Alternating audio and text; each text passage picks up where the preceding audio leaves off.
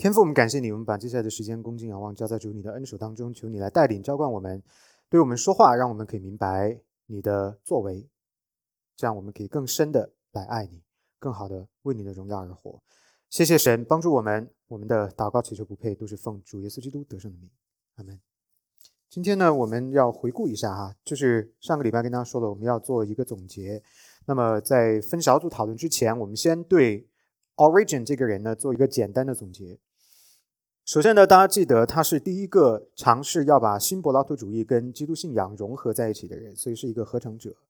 然后呢，呃，我们看到他是一个非常有智慧、很聪明、头脑很好用啊这样的一个基督徒啊。但是呢，在有很多伟大的思想之外，也给我们后来的教义教会呢，也制造了一些的困扰啊。那很多的异端呢，都是从他而来的。那么。Origin 这个人呢，俄利根这个这个教父呢，他对东正教的影响是非常大的。罗马天主教几乎把俄利根视为是异端啊，basically see him as a heretic。那这个异端的问题呢，后面我们会慢慢的听到更多关于亚流派还有其他的一些的问题。但是东方正教呢，对俄利根的认知就要积极的多。比如说，在成神这件事情上，就是一个人啊，逐渐的变成神啊，越来越像神，最后。变成神，divinization。那这个是上个礼拜跟大家讲到的，是俄利根的救赎观，对不对？他认为救赎人要得救，就是人要变成神，可以获得这种神性的能力啊。然后呢，可以变成神。那当然，人变成神的意思呢，不是说人就变成第二个神，跟上帝一样，而是 take the energy of God。然后呢，他们认为我们人呢是可以 participate 在 divine energy 里边，就是。不是说人从本质上脱离了人 human being 这个人类的本质，变成了 divine being，而是说人呢可以参与在上帝的 energy 里边，这个 divine energy，we can take the divine energy。那这个呢就是东正教认知的救赎的一部分啊，就明显的是受教父俄利根的影响。另外呢，在耶稣基督的道成肉身跟耶稣基督的救赎，就是这个 atonement 跟 incarnation，atonement 怎么翻译啊？就是。赎罪，对吧？赎罪祭这件事情上，赎罪这个事情上，那么他们更加强调的是耶稣基督的道成肉身，而不是强调耶稣基督的救赎啊。这个赎罪祭，像我们呢，平衡的看到两点都非常的重要。那么在得救这件事情上边呢，我们强调耶稣基督的受死是一个交换祭，是一个赎罪祭，他为我们而死，这个叫赎我们的罪。然后交换祭的意思是他的公义变成我们的，我们的罪。他为我们担当，所以出现了一个 exchange，这个双向的一个交换 exchange。那这个是我们的理解哈，但是在东正教的教义里边呢，因为他们相信人呢是可以变成神的，所以呢，他们认为耶稣基督的道成肉身提供了人变成神的一个可能。也就是说，人之所以有可能有机会变成神呢，是因为耶稣基督先从神变成了人。基于耶稣基督从神降格为人，那么他们相信人呢也可以借着耶稣基督提升为神，就是 human nature 可以 level up，可以往上走，变成像神那样。因此呢，incarnation becomes much more important than atonement。这个道成肉身呢，就比十字架上的赎罪祭要更加的被强调，更重要一些。所以大家从这些 ideas 里边呢，大家可以看到东正教对于俄利根。的接受度是更加的高，而且呢更积极、更正面。但西方的教会啊，罗马天主教呢，就把它视为是一个异端。当然，因为我们新教跟旧教历史当中我们有一个分野啊，所以我们实际上呢，在很多的教义上边呢，还是保持一定的相似性的。所以我们在看格里根的时候呢，也基本认为你讲的对的地方就是对，但是呢，你也的确造成了很多的问题，尤其是后来的异端的问题。好，我们来总结一下他的 big idea。他认为新柏拉图主义可以帮助我们理解基督信仰，也可以为基督信仰的教义做辩护。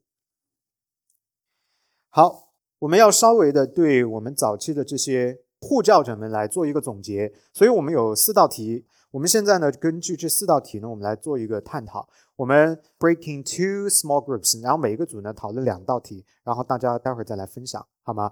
给大家五到十分钟的时间。来讨论。好，时间到啊！谢谢各位的讨论。咱们来听一下你们的想法。那把第一道题啊，早期的护教士在为基督信仰护教的方面有多成功，或者有多失败啊？大家怎么看？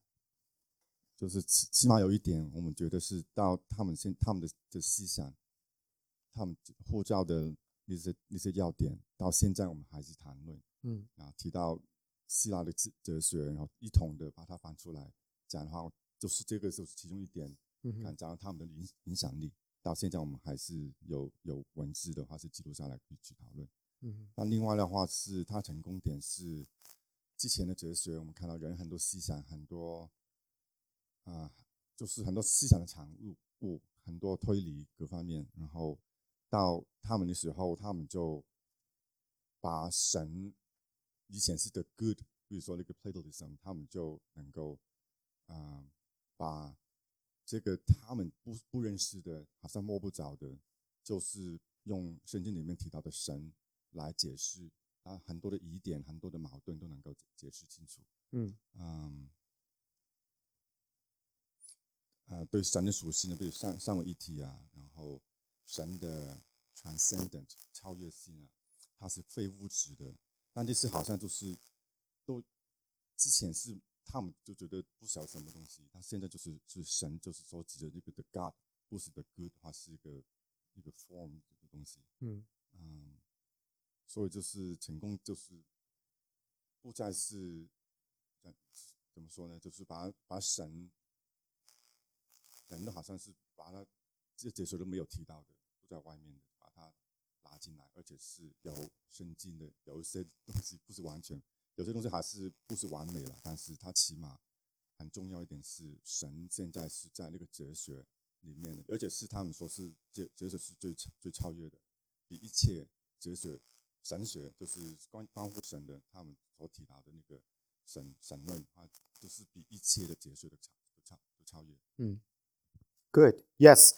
所以在这个方面，他们的确做的有一些的贡献哈，就是好像开始启蒙有一个从哲学转向基督信仰的早期的工作或者尝试，对吗？有没有别的补充呢？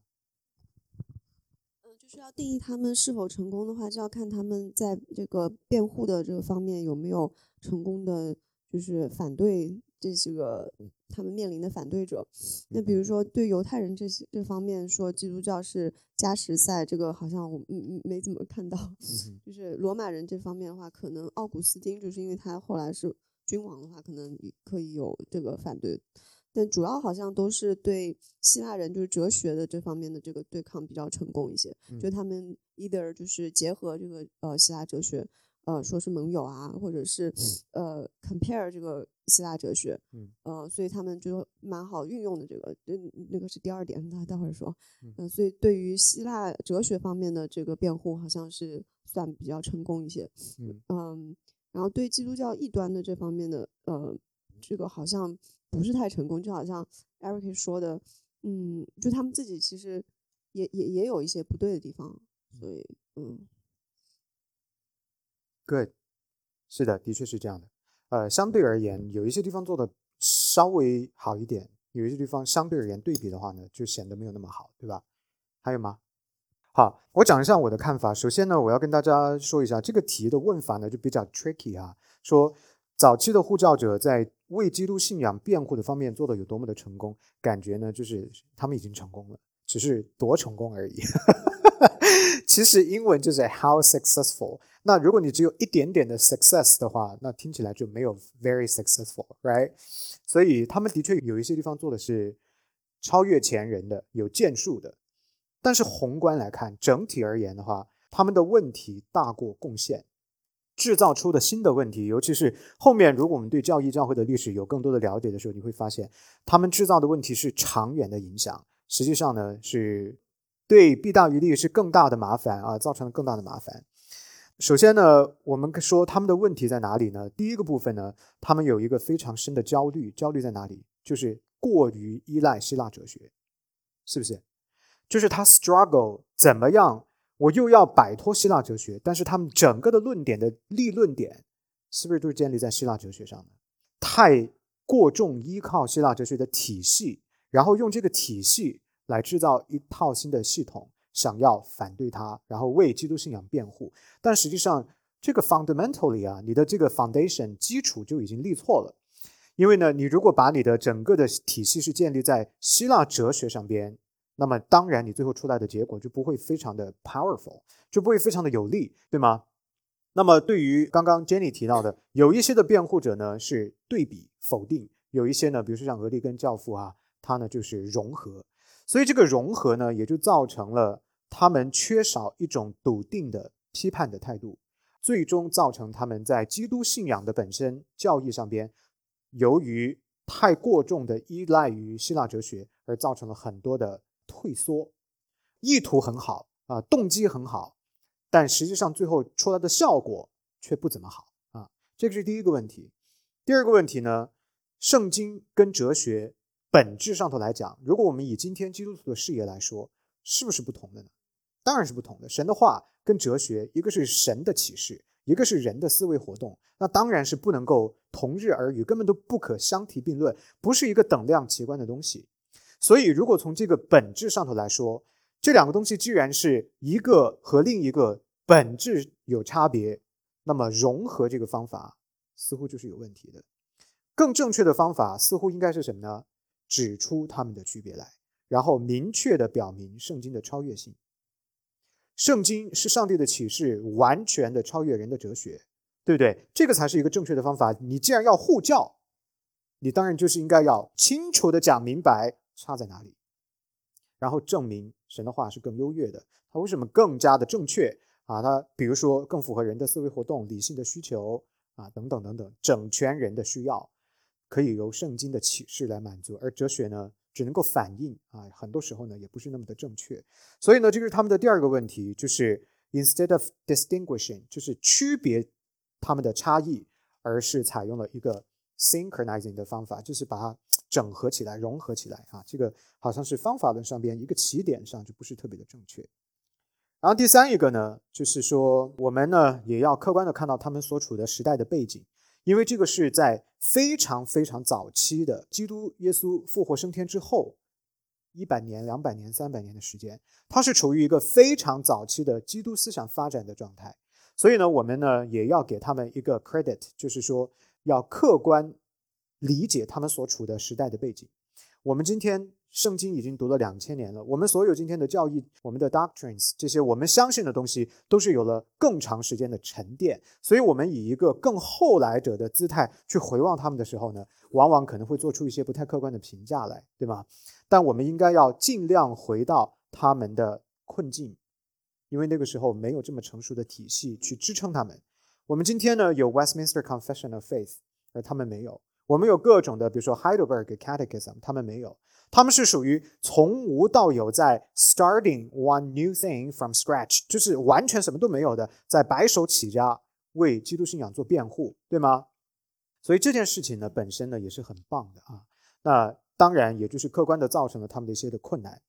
因此呢，我们要 tolerate 他们的这些错误，同时呢，也希望有清晰的看见，把他们所犯的这些错误运用在我们今天的教育。还有信仰生活当中，避免犯同样的错误。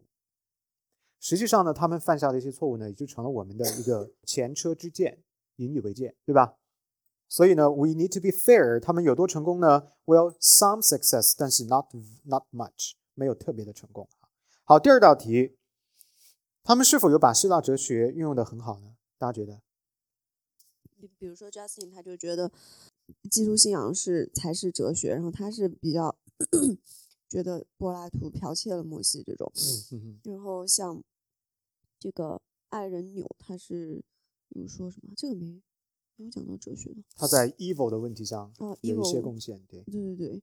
然后特图良的话，他是对投机性哲学普遍反感已经完成，然后他觉得希腊哲学比不上圣经和使徒的传统，所以他也是比较呃，就是说批判希腊哲学的。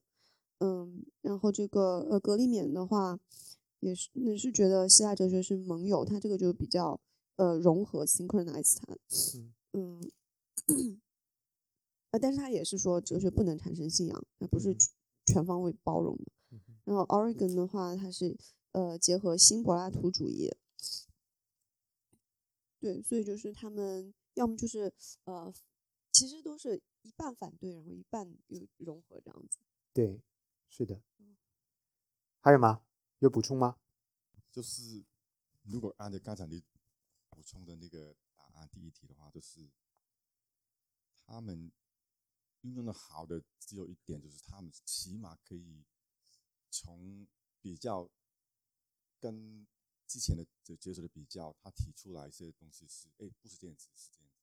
那但是好像你说的运用的好不好，就是说他们就是有一个融合，就是说他是跟在他的体系上面。去比较，不是说用一个另外的角度说这个是神从神而来的，不是人的产物。嗯，那这方面的话，他们好像没有，好像是比较迁就，说是跟你同一个 level，我们去看这些东西。对，good，是的，非常好啊。后面大家补充了之后就更清晰了哈。我们回答这道题的时候呢，看到一个 mixed answer，就是混合的，当然是有好的部分。但是呢，也有做的不好的地方，对吗？在希腊哲学上，刚刚我们已经说了，他们的整个的论点、立论点就是依附于希腊哲学，所以在运用希腊哲学这件事情上，肯定是有一些长处的，但是同时也带来一些弊端。我们先说好的地方，比如说他们有没有创造这些教父们啊，有没有创造出一些希腊哲学的词汇？今天我们基督徒仍然在用的呢？对，是的，有的，对不对？比如说 Trinitas。这个 Greek word，那我们今天就是 Trinity，对吗？还有 Usia 这个词也是 Greek，那它的意思呢是位格的意思。比如说三位一体呢，在希腊词里边就叫 Homoousia，homosexual 就是单一的同性质的，对不对？Homoousia 就是三个不同的位格同一个性质，这些呢都是他们所创造出来的新的词汇，在希腊哲学的体系当中对基督信仰的贡献那，我们今天呢仍然是在使用的，这个是。很好的，对吧？运用的不错。同时呢，他们还有另外一个长处，就是运用人的智力 （intelligence） 还有理性思索的功能来认识上帝，对不对？那这个呢，我们今天是不是仍然强调呢？在我们改革中的教会，我们是不是仍然强调这件事情呢？You need to know God，对不对？你要认识上帝，是不是？你应该要理智的知道上帝是谁，因为上帝的启示是需要你有什么呢？理性的思维活动的。比如说，上帝说。我是爱，那怎么理解这句话？你的 definition of love 必须要从圣经而来，这些都是理性思维活动。因此呢，人从理智上认识神呢是需要的，是必要的啊。所以呢，我们也看到他们在希腊哲学的基础上边，因为希腊哲学整个强调的是不是就是理智功能呢？记得吗？三大家，特别是三大家，是不是？哲学三大家是不是特别的强调人获得知识的方法就是理性，对吗？然后他们也相信这个 world 这个世界有一个理智的灵魂，一个 rational soul。他们不断的强调 reasoning，还有 rationality 理智的能力，对不对？然后呢，到了 apologists，他们就把它具体化，说这个 rational soul 是谁呢？The second person of God，Jesus 是上帝的第二个位格，耶稣基督，对吗？所以呢，我们也看到啊，他们有这样的一个对理性和啊思维活动认识上帝的肯定在里边，这个也是不错的。啊，第三一个做的比较好的地方呢，就是他们也用到了一些后来的哲学体系去反对或者纠正更早的哲学的思维思想，他们就善于捕捉到后来的这些的哲学家们对前者的批评，然后把它融合在圣经当中，来提供一个更大的否定啊，支持这个否定啊，来确立圣经的正确性啊，这个呢也是相当于站在了。前边的这些哲学者们的肩膀上啊，这个呢也是运用的比较好的。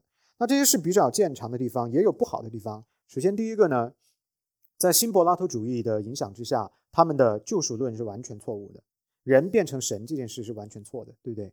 第二个呢，他们对 logos 的理解呢也是不正确的，没有符合圣经，对吗？他们对 logos 的理解也是过度的依赖于希腊哲学的体系，而不是从圣经的角度。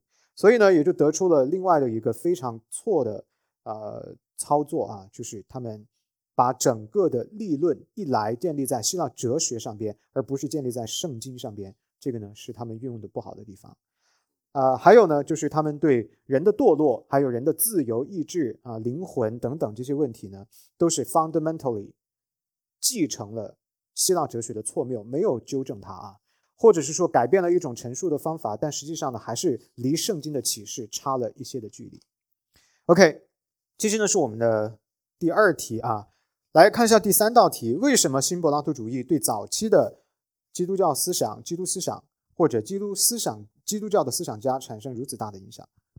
来，呃，就是因为这个希腊哲学在呃当时是一个思想主流，所以呢，影响了嗯这些嗯对知识理性有追求的人，甚至是这些基督徒，他们呃被这些主流的思想影响。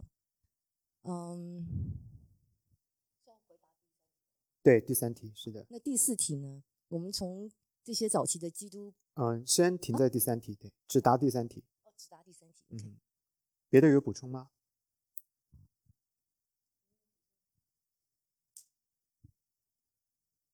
？OK，还有就是因为这是很早期的呃呃主流思想，所以他们没有时间去思考这个更就是呃在圣经里面的对神的这个就是神是谁，并没有一个能够去有有这个能力去思考这是不是对的，因为那是非常早期，又是一个非常主流的呃思想。是的，还有吗？OK，Good，这是个不错的回答啊。那这个答案其实就是这样子的啊。为什么新柏拉图主义对早期的这些的护教者们产生如此大的影响？呃，就是因为新柏拉图主义就是当时主流的思想，当时最主流的叫 the philosophy of the day，right？所以呢，如果有一种的世界观存在，而且它是一个主流的世界观，那么在这个世界观在那个时代里边生活的人，肯定是不可避免的，或多或少的会受到它的影响的。这是第一个原因。第二个原因，新柏拉图主义出现之后，紧随而来的就是基督思想。这两个部分呢，在那一个时代走到了一个结合点，就是说，他们开始有了正面的碰撞，而这个碰撞呢，在很多的时候里边，就像刚刚回答第二道题的时候讲到的，他们采用的方式呢，是要共存，是要并存，而不是明确指出他们的差别。因此，在那个特定的时代背景之下，采用的一种特定的宏观的方法论，导致这是第一次在我们人类的历史上出现人的哲学跟上帝的启示开始出现一种融合的需求。那这个呢，不是说我明明知道你的区别是什么，我故意不告诉你，而是当时的时代背景之下，可能哲学的思维没有这么样的健康，没有这么样的强大，采用融合的方式呢，似乎是更合理的，更符合当下的这个时代背景的啊。这是第二个原因，也就是哲学跟基督思想的一个融合开始在历史上出现，成为了一种需求，一个实际的需要摆在那里。那么这种。哲学思想或者叫世界流行的主要的一种世界观是非圣经的，而圣经又有一个自成一体的或者叫唯一正确的世界观。这两个东西呢，要出现一个融合的需求，并不是只在那个年代出现。我们今天的世界里边有没有这样的问题呢？当然是有的。比如说，在二十世纪的时候，出现了一个主流的哲学思想叫存在主义。那么当时受存在主义的影响呢，Christianity 在二十世纪的时候就明显的带有存在主义的特色，然后再到离我们更近一点的时间呢，今天最主要的哲学思想是后现代主义 （Postmodernism），就是相对论、相对主义，对吧？那我们今天的 Christianity 或者教会有没有受到相对主义的影响呢？当然也是有的，就是我们大家都很熟悉的叫神学自由派 （Theological Liberalism）。这个就是受 postmodernism 世俗哲学体系影响之下扭曲、变形、压迫之后的 Christianity，它的 doctrine，那它跟这个世界的主流的世界观出现一个融合的时候，就导致它跑偏了圣经的方向。我们把这种错的 Christianity 呢，在 postmodernism 的影响之下产生的错误的 Christianity 呢，叫做 liberalism 自由化神学，这是错的啊。所以大家要知道这个。追求融合不是只是在当时特定的背景下才有的，在今天仍然还在发生。那大家要从中学习呢，也就是最后一道题啊，要学习的是什么呢？就是要站住圣经的脚，不要以偏颇的圣经的启示，或者一个态度上边的松懈去理解神的话。不用追求融合，因为我们人呢会感觉到，哦，现在有一种主流的文化，有一种主流的思想，有一种主流的价呃世界观。那 we are pressured to be synchronized，那会感觉到我有这个压力。为什么有这个压力呢？因为我们要为基督信仰找到生存之地，所以我们要把它整编进去，要给它融合在里头，让它成为在这个大的主流的世界观里边、世界主流的思想里边有一席之地的这样一个状况。所以我们就用这种融合的方式把它整合在一起。但我们今天学到一件事情，从前人的身上我们学到一件事情，这种做法是错的。基督信仰之所以可以站立得住，不是把它融入进去，而是让它站出来。我是单独的，我跟你是不一样的，对不对？要明确的指出 Christianity 的超越性，我跟你不一样的地方，你的错谬在哪里？那是要用基督信仰，也就是圣经的启示，检验和批判所有的其他的人的思维活动，也就包括了所有的哲学的思想，包括今天啊我们的这些 liberalism 或者是不拉不拉这个那个的啊奇奇怪怪的这些的哲学的思想，都必须要经由圣经的检验，这样才能够使我们的信仰站立得住。所以总结起来一句话，我们把第四题呢也就回答了哈，我们可以学什么？如何让基督信仰在这样的一个世界里边，在纷繁复杂的各种的哲学的说辞当中啊，这些学说当中，可以成为一个永存的、不被击倒的、坚强的世界观？就是要放弃追求融合这个思路，而是要一针见血地指出基督信仰的卓越性。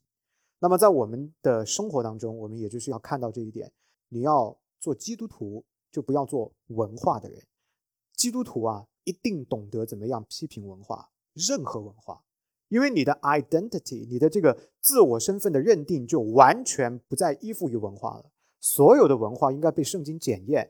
如果你一旦看清楚圣经的全然的超越，它的整体的宏观来讲是卓越的，完全超过任何一种人的文化、人的思维，那么你就不再需要依附于它。这样的话，就把你。从一种文化的模式当中解绑，to be freed, untie，对不对？把你松绑，你就得到自由。这个就是圣经讲的真理里边才有真正的自由啊！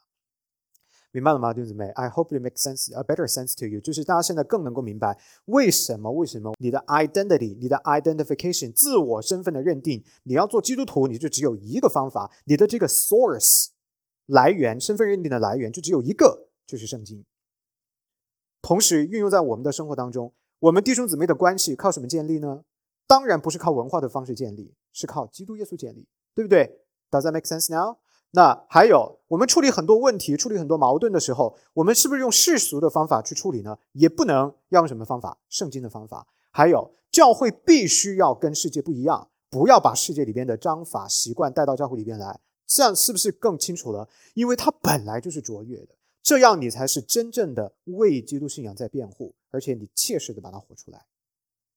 OK，That's what I learned from the fathers 啊，这个呃 apologists 这些早期的护教者们，从他们的身上我可以学到的。OK，时间的关系呢，咱们停在这儿哈。